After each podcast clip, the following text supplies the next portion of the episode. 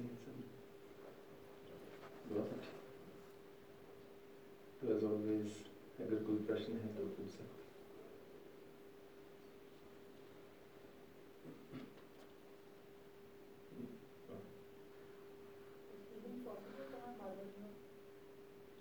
Say that again.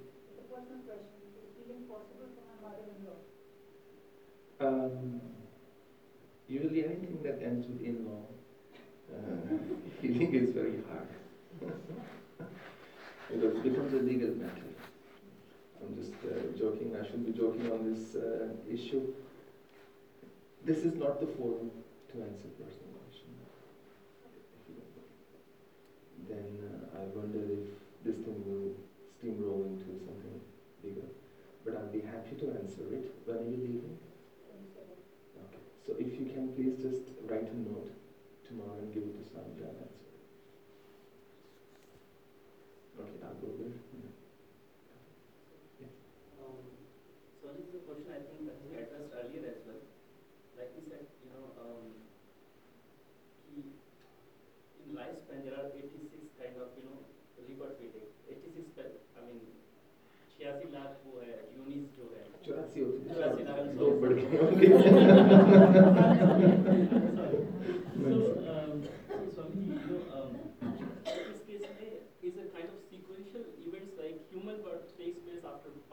each one of them. Like we are here at this stage, I'm let's say me or everyone else, you know, at this stage. It is sequential that happens, or or it depends on like karma is there, but the person has to go through everyone, or, or how is the you know in the nature it takes place. Anybody who doesn't know Hindi? You guys are always there. Hindi. always get these four times. So, um, is that okay? Maybe I can answer this one in uh, Hindi. Uh, because you're already humans, anyways, you've evolved. Uh, इनका प्रश्न है कि जो मनुष्य योनि में आता है व्यक्ति क्या वो पहले से बाकी सारी योनियों से गुजर चुका है? जो चौरासी लाख योनियाँ बताई गई हैं। या उसके बाद कुछ और है? यही प्रश्न है। देखिए, श्रीला प्रभुपाद एक बड़ी सुंदर बात बोलते कि चौरासी लाख जो योनिया हैं, वो पृथ्वी पर मनुष्यों में ही है। हर व्यक्ति की जो चेतना होती है, भिन्न प्रकार की होती है। कोई गाय की तरह सीधे होते हैं, कोई सांड की तरह सीधे होते हैं, कोई शेर की तरह दहाड़ते हैं, कोई लोमड़ी की तरह चालाक होते हैं, कोई एक हिरन की भांति बहुत ही सात्विक होते हैं तो प्रत्येक मनुष्य की भिन्न भिन्न वृत्ति है। अगर शास्त्रों का मत देखा जाए तो इसमें तो संशय नहीं है कि सब योनियों से गुजर के मनुष्य योनि में व्यक्ति आता है। क्योंकि कहते हैं कि फिर उसी में आने के बाद वो अपनी मुक्ति के लिए अग्रसर हो सकता है। क्योंकि प्रकृति ने इस योनि को बुद्धि दी है, सोचने की शक्ति दी है। परंतु मेरा ऐसा मत है कि शायद ऐसी बात नहीं है। अगर कुछ आप जीव देखो, कुछ जानवर देखो, विशेषतः जो मनुष्य ने भोगों की हैं पिछले कुछ हज़ार वर्षों में जिसमें कि कुत्ता या गाय या घोड़ा या और भी जीव ये इतने सरल हृदय के होते हैं कि मुझे लगता है ये मुक्ति के पहले अधिकारी हैं कभी भी अपने मालिक से वफा करने नहीं छोड़ते धोखा नाम की चीज़ नहीं है स्वार्थ मात्र एक भोजन तक बंधा हुआ है। और इतना समझते हैं कि जो हमें रोटी दे रहा है, हमें उसका ध्यान रखना है। और ऐसा असंख्य बार होता है कि जब आप पूजा कर रहे हैं, कुछ कर रहे हैं, बहुत बार आपके जो पेट्स होते हैं, साथ आकर बैठ जाते हैं, चुपके बिल्कुल परेशान नहीं करते जैसे कि उनको पता हो कि ये कुछ सात्विक कार्य हो रहा है। यदि उनको किसी ढंग से मंत्र उच्चारण सिखा दिया जाए, निश्चित रूप से उनको सिद्धि प्राप्त हो जाएगी। पर शायद वो इतने शुद्ध हैं, उनको मंत्र उच्चारण करने की आवश्यकता ही नहीं। वो पहले से एक भाव में जी रहे हैं। जिस प्रकार एक स्वान होता है एक पेट डॉग होता है, कुत्ता होता है, उसको चाहे आप शाकाहारी बना दीजिए चाहे मांसाहारी बना दीजिए जैसा उसका मालिक है, वैसे ही जो डॉग होता है, उसकी वृत्ति वैसी हो जाती है। तो मुझे ऐसा प्रतीत होता है कि मनुष्य एक कोई भी, औसतन कोई भी मनुष्य अपने जीवन में इतना दुख पहुंचाता है दूसरों को, इतना स्वार्थ से जीवन व्यतीत करता है कि शायद एक ही योनि है जिसके लिए वो काबिल है दोबारा जन्म लेने में। मनुष्य बाकी सब तो उससे बहुत अच्छे हैं। क्योंकि मनुष्य केवल एक अपने मनोरंजन के लिए किसी को मार सकता है, किसी जीव को। केवल एक स्वाद के लिए जो भोजन है उसको त्याग कर किसी दूसरे जीव को मारकर उसको खा सकता है। और अपने स्वार्थ के लिए पूरी पृथ्वी नष्ट कर सकता है और कर ही रहा है। पिछले मात्र 20 वर्षों में 50 प्रतिशत जो वन है खत्म हो चुके हैं पृथ्वी के। कितने अधिक जीव जंतु जो हैं वो खत्म, बिल्कुल एक्सटिंक्ट हो चुके हैं। मनुष्य अपने आप को बहुत विशेष समझता है। अगर मैंने वो शास्त्र लिखे होते तो शायद मैं ऐसी चीज़ ना लिखता कि आपसे विशेष कोई है नहीं। जगन्य गुण वृत्तिस्था अदो गच्छन्ति तामसा।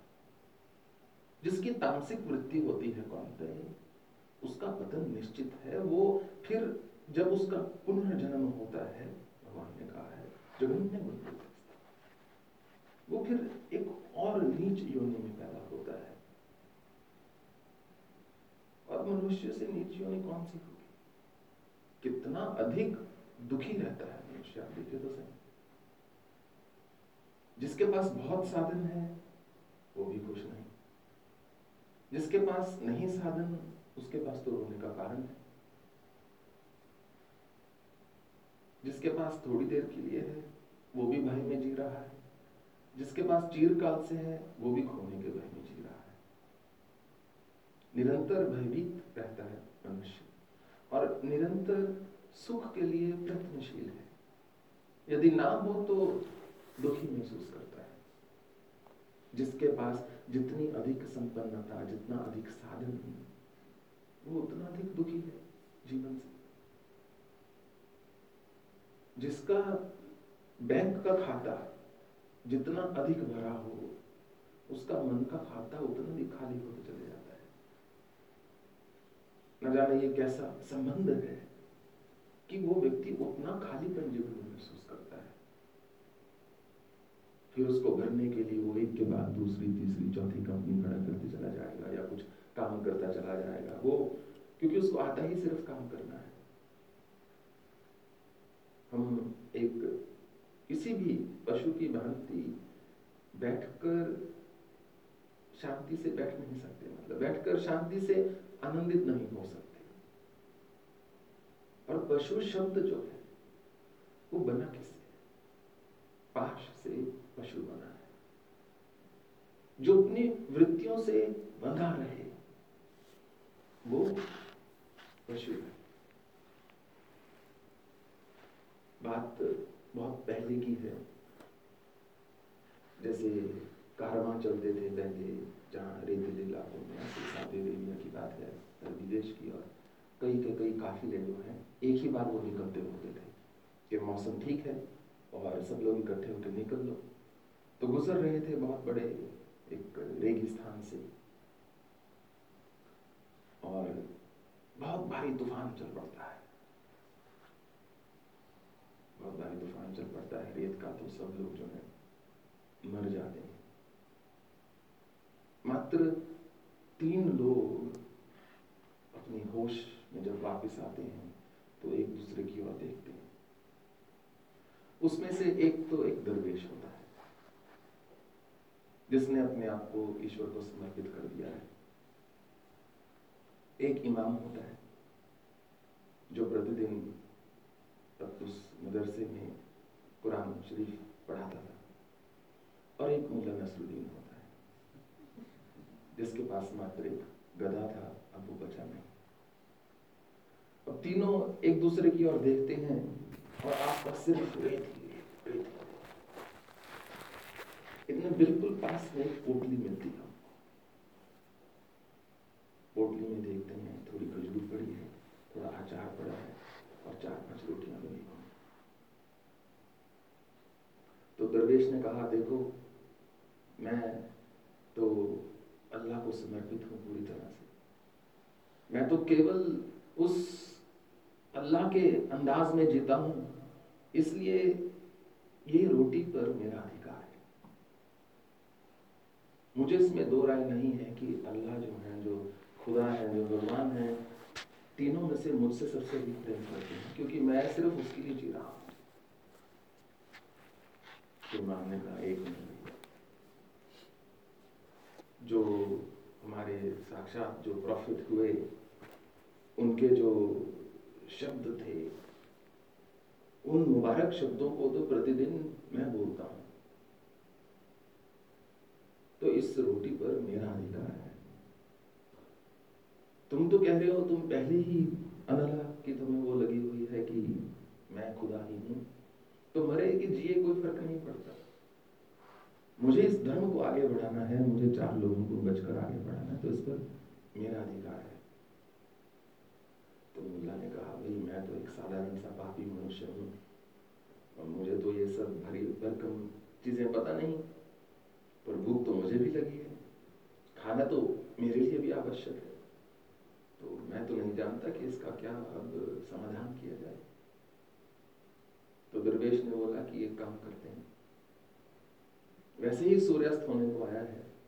शाम हो रही है। हम सो जाते हैं। और सुबह उठ के जिसको अल्लाह ने जो स्वप्न दिया होगा, सबको सपना आएगा। मुझे तो प्रतिदिन आता है, वो कहता है। तो जिसका श्रेष्ठ होगा, वो ये कर देगा बांटेंगे तो तीनों भूखे रह जाएँगे। एक का पेट भरना चाहिए तो तीनों ने कहा चलो अभी सोते हैं तो सो जाते हैं, सुबह उठते हैं, भूख लगी हुई है भयंकर। तो दरवेश ने कहा कि मुझे सपना आया। इतना सुंदर सपना। इतना सुंदर सपना कि उस सपने में अल्लाह मेरे सामने खड़ा है। और मैंने उसके कदमों को चूमा। तो इससे सुंदर सपना क्या होगा कि अल्लाह के जो कदम है, वो चूमने को मिल गए, इसलिए ये रोटियाँ तो मिली हुई है इमाम ने कहा, अरे, मेरा सपना तो सुन लो। मुझे सपना आया, अल्लाह ने मुझे चूमा। अल्लाह ने मुझे आलिंगन किया और अल्लाह ने मुझे चूमा। बोला, तुम मेरे बहुत अच्छे बेटे हो। और मेरे धर्म का प्रचार कर रहे हो, मेरा प्रकाश कर रहे हो। इसलिए मेरा पूरा विश्वास है कि रोटी पर मेरा हकदार है। ऐसी बात नहीं, एक रोटी बीच में तुमको भी दे दूँगा, पर खजूर खजूर और आचार मेरा रोटी एक तुम्हें दे दूँगा। मुल्ला चुप रहा। मुल्ला देखा तुम्हें कोई सपना आया मुल्ला नहीं आया। उसने बोला, देखो, मैं तो पापी मनुष्य हूँ। अल्लाह आए सपने में। ना उन्होंने मुझे कुछ चुमा, ना मैंने उनके कदम चूमे। मैंने बोला, जी, रोटी पड़ी है भूख लगी बोला, खा लो बेटा। तो मैंने कहा, सपनों के चक्कर में कौन पड़ेगा? इसलिए कपड़ा बचा है ये कपड़ा बचा है सर ढक लेना जब रेत का तूफ़ान दोबारा आएगा। मेरा चलने का समय है, मैं चलता तो उसने खा लिया। जो जितनी सरल वृत्ति का होता है, वो उतनी सरलता से चलता है। जो अपने आप को अधिक बड़भागी समझता है, उसकी स्कीम ही नहीं खत्म होती। ज़िंदगी पर्यंत। कि मैं इसको कर लूँ, ऐसे कर लूँ, वैसे कर लूँ। वो वो आशा पाश तैर बंधा काम रहा है वो आशाओं के पाश से बंधा रहता है। न जाने उस दिन हम बोल रहे थे, इसी प्रवचन में या कहीं पर, मुझे याद नहीं, मैंने पढ़ा कहीं। सुना कि किसी को कांटों ने चोट पहुंचाई। किसी को कांटों ने चोट पहुंचाई। तो किसी को फूलों ने मार डाला। कोई दुख से मरे हुए हैं कोई सुख से। किसी को कांटों ने चोट पहुंचाई तो किसी को फूलों ने मार डाला। इस मुसीबत से जो निकले, उन्हें उनके उसूल में मारा मनुष्य अपने जीवन में अपने ही कुछ सिद्धांत नहीं, उसूल बना देता है। फिर उसी उसमें फंसा रहता है। तो जिनको हम पशु मानते हैं, वो तो इतने सरल वृत्ति के होते हैं कि आप दंग रह जाए बहुत जीवन में दुखी हो अगर मान लीजिए, जाकर किसी पशु के साथ कुछ समय व्यतीत कर दो दो टांगों वाला नहीं, उसको सहला दो और आपका दुख कुछ देर के लिए बिल्कुल चला जाए हमारी कंपनी में एक मैनेजर थे he used to work in my company and he was an और वो बड़ी एक सुंदर बात बोलता he had two dogs their names were Sushu and Sasha he said the more I get to know humans the better I like my said when I go home they don't show any mood there's no mood swing of any kind. If I'm late, they're not shouting at me, why, why didn't you come home early? जिस समय भी जाता हूँ मेरे साथ खेलने के लिए तैयार है इतनी एम्पथी होती है इतनी सहानुभूति होती है एक जीव में कि लगता है कि आत्म साक्षात्कारता का पाठ जो है, एक पशु से सीख सकता है मनुष्य। अगर आपके संबंध में कोई व्यक्ति है, वो आपके दुख से परेशान होके हो सकता है भाग जाए या बोले, रोज का यही काम इस व्यक्ति का रोना पर आपके पास से कोई पालतू जीव है, वो प्रतिदिन आपके लिए उतनी ही सहानुभूति से आपके पास आएगा। तो मेरा ऐसा मानना है कि मुक्ति पर यह नहीं कि केवल मनुष्य का अधिकार है। जिस प्रकार पारस किसी को भी छू दे, किसी भी लोहे को छू दे, वो स्वर्ण हो जाता है। ठीक उसी प्रकार जो एक सात्विक विभूति होते हैं, उनके आसपास जो भी होगा, सब सात्विक हो जाएगा जहाँ दिया जलेगा, वहाँ प्रकाश का आनंद सबको आएगा। बस आँखें खुली होनी चाहिए। यदि बंद भी है तो एक अनुभूति अवश्य होगी कि शायद कुछ प्रकाशित हो गया है। तो वही मनुष्य श्रेष्ठ योनि में है, जो एक मनुष्य की भांति जीवन को जी रहा है। ऐसा हमारा मानना है question.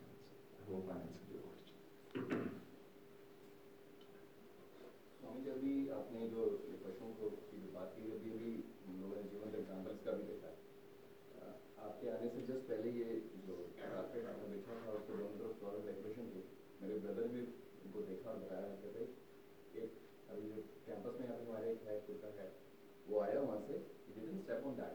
He jumped across उसके ऊपर ऑलमोस्ट चार, पाँच फीट का जो है तो उसको भी पता है कि ये बड़ी रेफरेंस के साथ सबने बिछाया है। तो बस मेरा एक लोगों ने यही देखा है। And I wouldn't be surprised the next time he just walks over it. In his goodness, he he at that moment he jumps, and next time he went for it. But anything is possible. with- with- Okay, I'll go there. Then. So. We had together. Intelligence before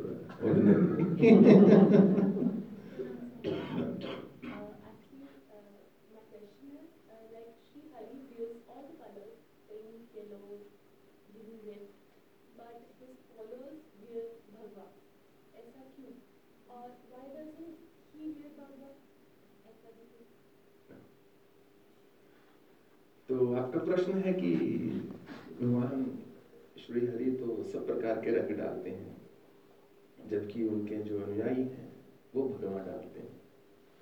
और भगवान भग- भगवा वस्त्र क्यों नहीं डालते? ऐसा नहीं उनको भी डलवा देते हैं। माता जो भी अवेलेबल होता है वो डाल देते हैं। Is not picky we are so वो इन सब चीज़ों से परे हैं। क्योंकि वो कर्म से परे हैं। काम्य नाम, कर्म नाम न्यासम वो जो काम्य कर्म का त्याग कर दे, वो सन्यासी है। नासनस्त संकल्पो योगी भक्ति कश्चन वो नहीं जो संकल्प का त्याग करते वो सन्यासी है।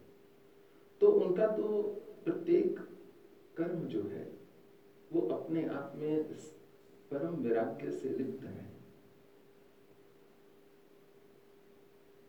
सब रंग जो है, उन्हीं से तो निकले हैं।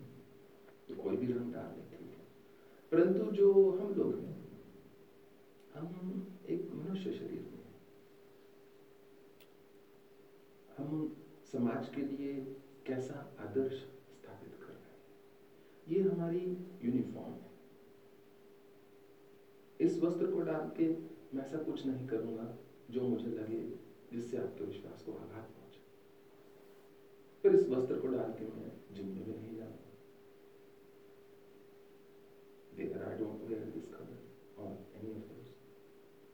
ये वस्त्र जो है, समाज को हम समर्पित हैं, उसका प्रतीक है। ये अग्नि का रंग है। ये चढ़ते हुए सूर्य का रंग ये डूबते हुए रंग है। तो ये एक प्रतीक है। यदि हम किसी सार्वजनिक स्थान पर भी खड़े हैं, किसी पब्लिक प्लेस पर भी हैं तो कोई हमारे पास आए, कोई प्रश्न लेकर हम उसको दुत्कार नहीं सकते। क्योंकि इस वस्त्र से हम ये उद्घोषणा कर रहे हैं कि हम आपके लिए उपस्थित हैं। कि आपके जीवन में यदि दुख है तो आप हमसे बात कर सकते ये वस्त्र जो है, वैसे तो मुक्ति का था। ये उस, ये वो व्यक्ति इस वस्त्र को धारण करता था, जो कहता था कि मैंने देख लिया है, संसार नश्वर है।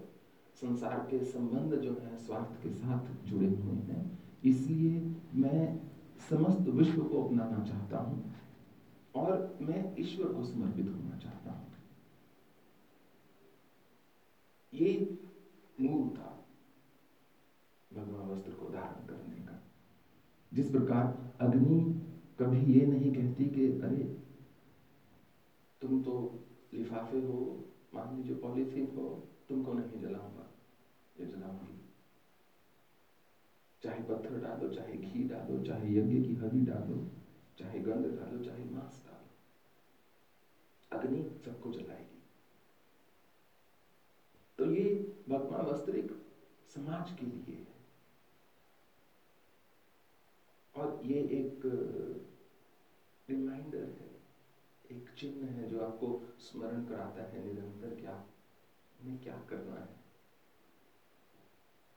नागा बाबा बोलते थे कि इस वस्त्र को डालकर आप सिनेमा घर में नहीं जाओगे।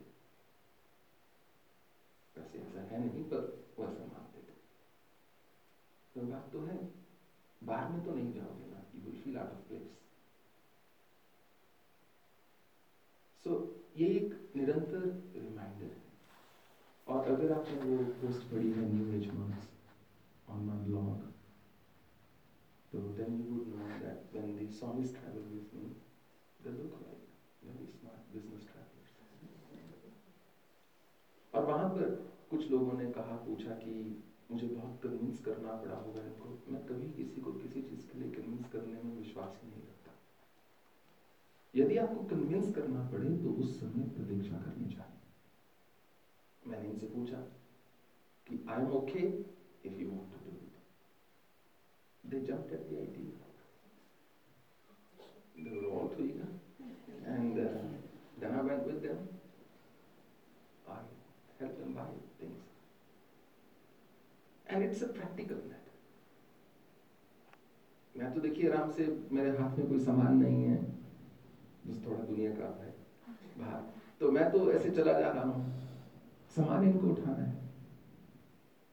एक बार एक बड़ी आपको पता होना चाहिए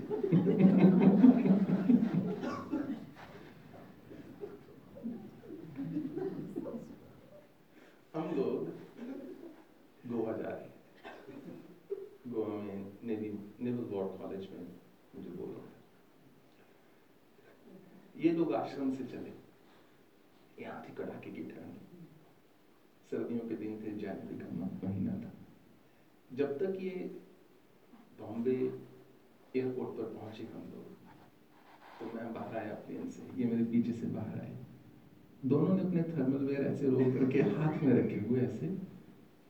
धोती अलग रंग की अंग वस्त्र अलग रंग का जो बनियान डाली अलग रंग की। मैंने कहा ये कौन से गाँव से उठ के आया? ये क्या पुलिया बना रखा है? इतना मतलब आई कुड नॉट इमेजिन कि ये मेरे साथ चल रहे हैं। तो I said, I was upset. I said, first we must go buy some luggage. क्योंकि एक ने एक बैग उठा रखा है, दूसरे ने थैला उठा रखा है। क्योंकि ये सीधा वहाँ से चंडीगढ़ एयरपोर्ट से ही मैं इनसे मिला था। तो फिर सबसे पहले तुमने वहाँ लगेज दिया और स्वामी जी भाग रहे हैं मेरे साथ। वस्त्र नए वाला था, ऐसा नहीं था। इनकी धोती उतर चुकी वो वस्त्र जो है, बहुत स्लिप करता था। अब मुझे बताएँ कैसे? इनको लग रहा है कि I am I am saying I'm already upset. I'm saying, what is this happening? This is, is this how you want to travel with me? तो धोती उतर गई और वो भागने से पकड़ के बैग दो हाथ में वो लेकर पकड़ के भाग रहे हैं। उसके बाद स्वामी जी ने मुझे बताया कि मुझे वॉशरूम जाना है। तभी तो स्वामी जी ने मुझे बताया कि गुरु महाराज उनकी धोती जो है वो उतरी हुई थी। वैसे पकड़ के बस भाग रहे थे आपके पीछे।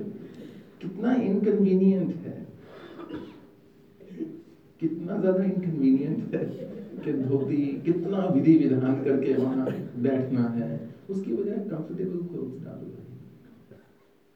और इनका यही था जब मैंने इनसे पूछा, अगर ये ऐसा करना चाहते हैं कि अगर धोती ना डाले मतलब कुछ और डाल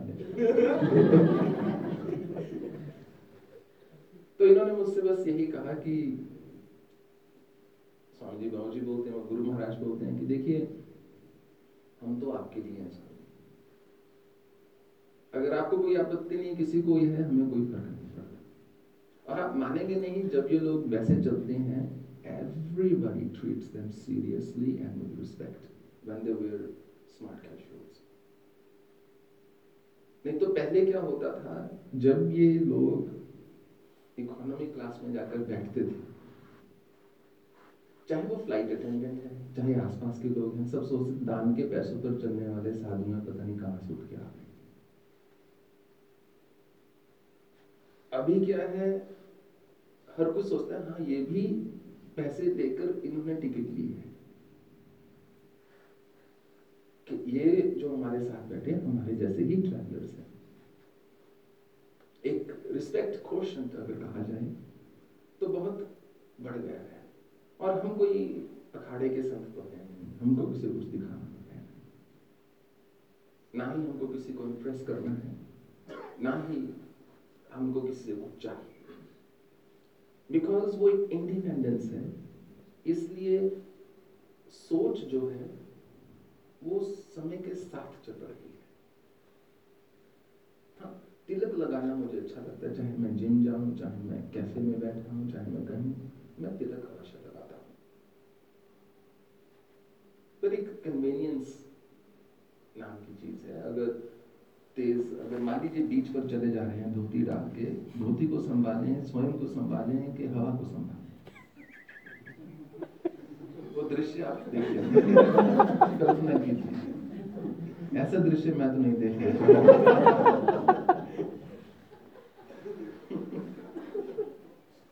तो ये लोग तो इतना खुश थे, जब से वापिस आए आश्रम में। थोड़ा मुझे दुखी लग रहे हैं, थोड़ा उदास हैं। तो ऐसा नहीं है। हम भी सब रंग डालते हैं। और I told everybody through my initiate that I am your spiritual father and I stand for liberation there are no rules in my camp as long as you are not hurting people and their sentiments be free you want to eat I don't care fine go do it So, that's what I mean. तो भगवान तो सबसे ऊपर है। पर ये वो जब राम अवतार में आए तो भगवान आ चुके वो सब कुछ करने के बाद ही कोई प्रवचन करते हैं। तो ही इज़ ऑलरेडी वो कहते हैं ना being there done that so he's beyond all this. And even if he complains if a devotee brings angavastra for Bhagwan कोई लाता है वो रेड कलर का है हम नहीं डालेंगे तो भगवान, अगर भगवान बोले, मुझे नहीं डालना do you think Raghu Swami is going to listen to चुपचाप डाल दीजिए आज यही है कल दूसरा दे सुबह सुबह दो ढाई बजे वही उठते हैं, मंदिर में सेवा के लिए आते हैं। तो इसलिए that's the answer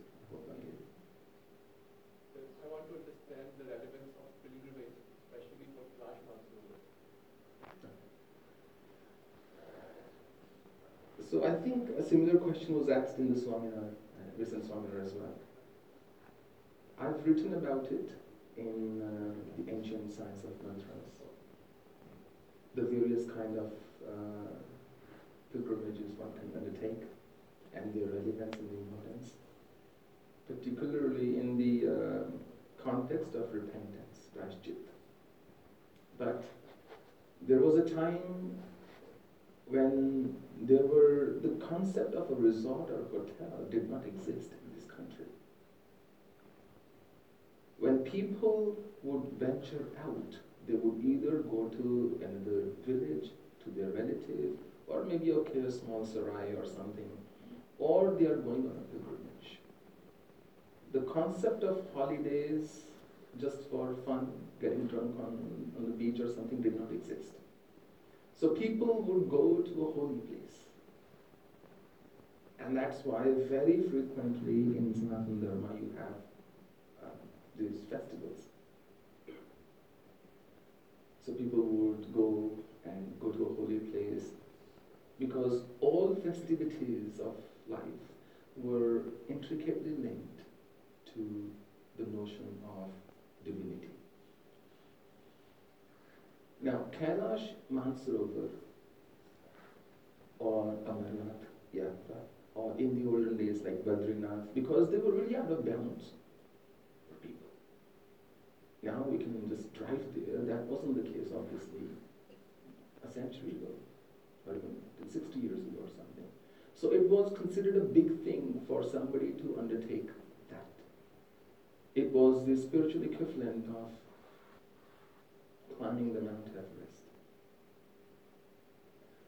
Now, with the Mansarovar Yatra, you know, it takes you to a different field of energy.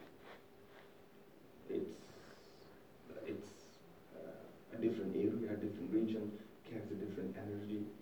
So whenever we go to a holy place, the people who have been there before us leave some kind of energy there. That's why I mean sometimes you renovate a temple and it totally loses its charm. The energy you feel in a temple that's just been renovated is rarely the same as the energy it had before it was renovated. And there are inert gases that remain in the environment for like thousands of years. So much to, so that scientists are claiming they can reconstruct what Neil Armstrong or, and his, uh, I don't remember the name of the other guy, what did they say when they were there? I don't know how much truth is, but that's what the research is claiming. So when you go to a spiritual place, you carry, you walk away with some new energy. But the best time to go there is when there is not much crowd, which is not always easy, especially in this country. So all major religious places are always crowded. And as far as Mansarovar on its own, I have not physically been there. So I may not be the best person to comment on uh, what do you experience I can tell you one thing, in India, in Uttarakhand, there is this, uh, you travel from uh, Ansuya Mandir to Rudranath. And because I've been meditating in the woods next to a huge, uh, kind of a, a flat surface, put it this way. So when I walked or trekked from uh, from Ansuya temple to Rudra, in between there was a stretch, which was like like a basin, and beautiful. Wherever you see, just you could see the Himalayas such a glorious sight. It was unlike anything I'd ever seen. Now, another person could go to the same place and, and come back and ask me, which was that place? I didn't see that. it could easily be the case. So beauty lies in the mind of the perceiver, in the eyes of the beholder. So maybe some people might go to Kailash and say, what a magnificent place to be and some might go there and just uh, get pictures ready for their Instagram. It's, it's happened. People have stopped enjoying the moment. Good food, click. Good person, click. Good path, click. Good sky, click. Good anything, just click. It's not for them, it's for others. Let's post it somewhere. And then people are just like, like, like, this is good, this is good, this is good. What a ludicrous thing. So when people go to uh, different places, they have different. From what I've seen in, in pictures or, or videos, I think many years ago I saw a documentary on Tibet where they covered a portion of it. It is vast openness and beautiful sarovar. So uh, something to to, I think, behold and rejoicing and, and be fascinated with. So other than that, I don't think that Lord Shiva will say, you've come all the way, my friend. you deserve moksha. I'm going to do your samhara right now. I don't think that's happening. I remember when I was in this uh, in this cave in Badrinath. So when I used to open the door, sometimes, uh, you know, whenever somebody would knock and somebody would come in, and every second person would ask me, "Oh, how far is the Nilkant river from here?" I said, "I don't know." What do you mean? You, haven't you been there? I said, uh, "No." Really? It's not very far. It's just a couple of kilometers, they'll say. and you haven't been there? I said, no, I haven't been there. I don't feel the need to go there. They said, uh, that's, uh, you are uh, sadhu and you are meditating here and Nilkant is just around the corner. How can you not go there? I said, let me ask you something. Or rather, I said, let me tell you something, my feeling about it. If Shiva is outside, I doubt he's only just two kilometers away. I doubt I would go there and Shiva would say, Oh, I've been waiting for you. You're just sitting there. We should have a cup of tea together or some bhang. I doubt he's just a couple of kilometers away. If he's inside, he's only just three fingers away. He is not as far as even two kilometers or three kilometers. I said, I'm waiting for the moment when he's going to emerge from, from and, and show himself to me. Rather than me going to a place to invite somebody of great deference, why don't I build something so that that person feels I'm worthy enough to visit me? And that and that's not about the outcome. The journey in its own right is worth undertaking. Journey in its own right is so magnificent, so beautiful. Hence, when I renounced, I actually never went to any pilgrimage. Because I thought I had renounced to do sadhana. I'd not renounced to roam around. So let me do what I'd set out to do. Hence, the only place I went to was either I was instructed by Nana Baba. He sent me to Allahabad to do some of his work, which is now Prayagraj. And he's um, took me to Vrindavan for some of his work and he did the same there.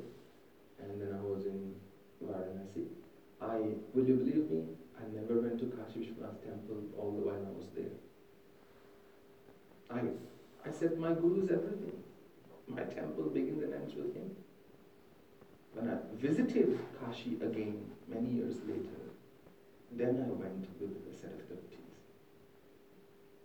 And I went to Kamakya because it was part of my lineage. I had to be there. I had to go there. Other than that, I never thought I'd go there and go there and go here and go there. And I was in Badrinath. Um, I think uh, I read the recent book, some of that is covered in there. I don't recall exactly, but people said to me that I could pay for Abhishekam and sit in the front and Lord Badrinath's. And I said, look, I don't have that kind of money. And even if I could, I don't have that desire. I'm happy to sit anywhere. I get the place, I'm happy to stand if I don't get a place to sit. So the first time around, uh, the person who met me, whom I wrote about in my memoir, uh, I think his name was Dinesh Agarwal, he, he had booked a Abhishek, an Abhishekam, and he took me inside.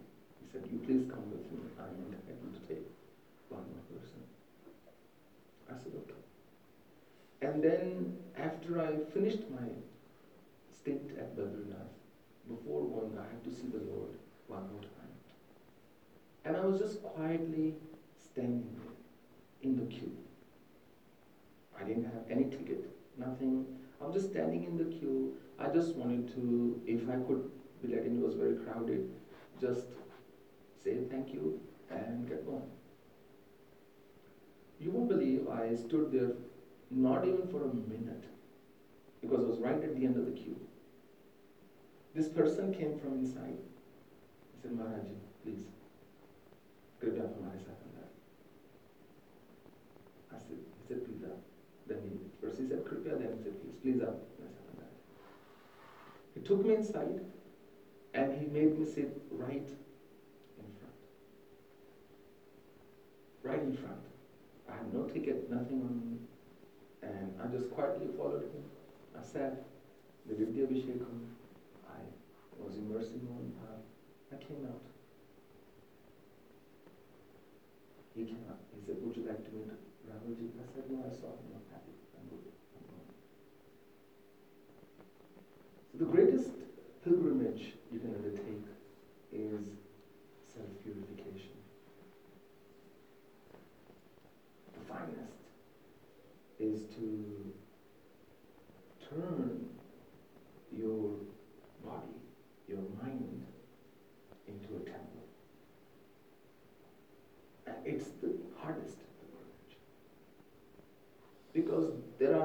Million reasons for, for you to get mad at people.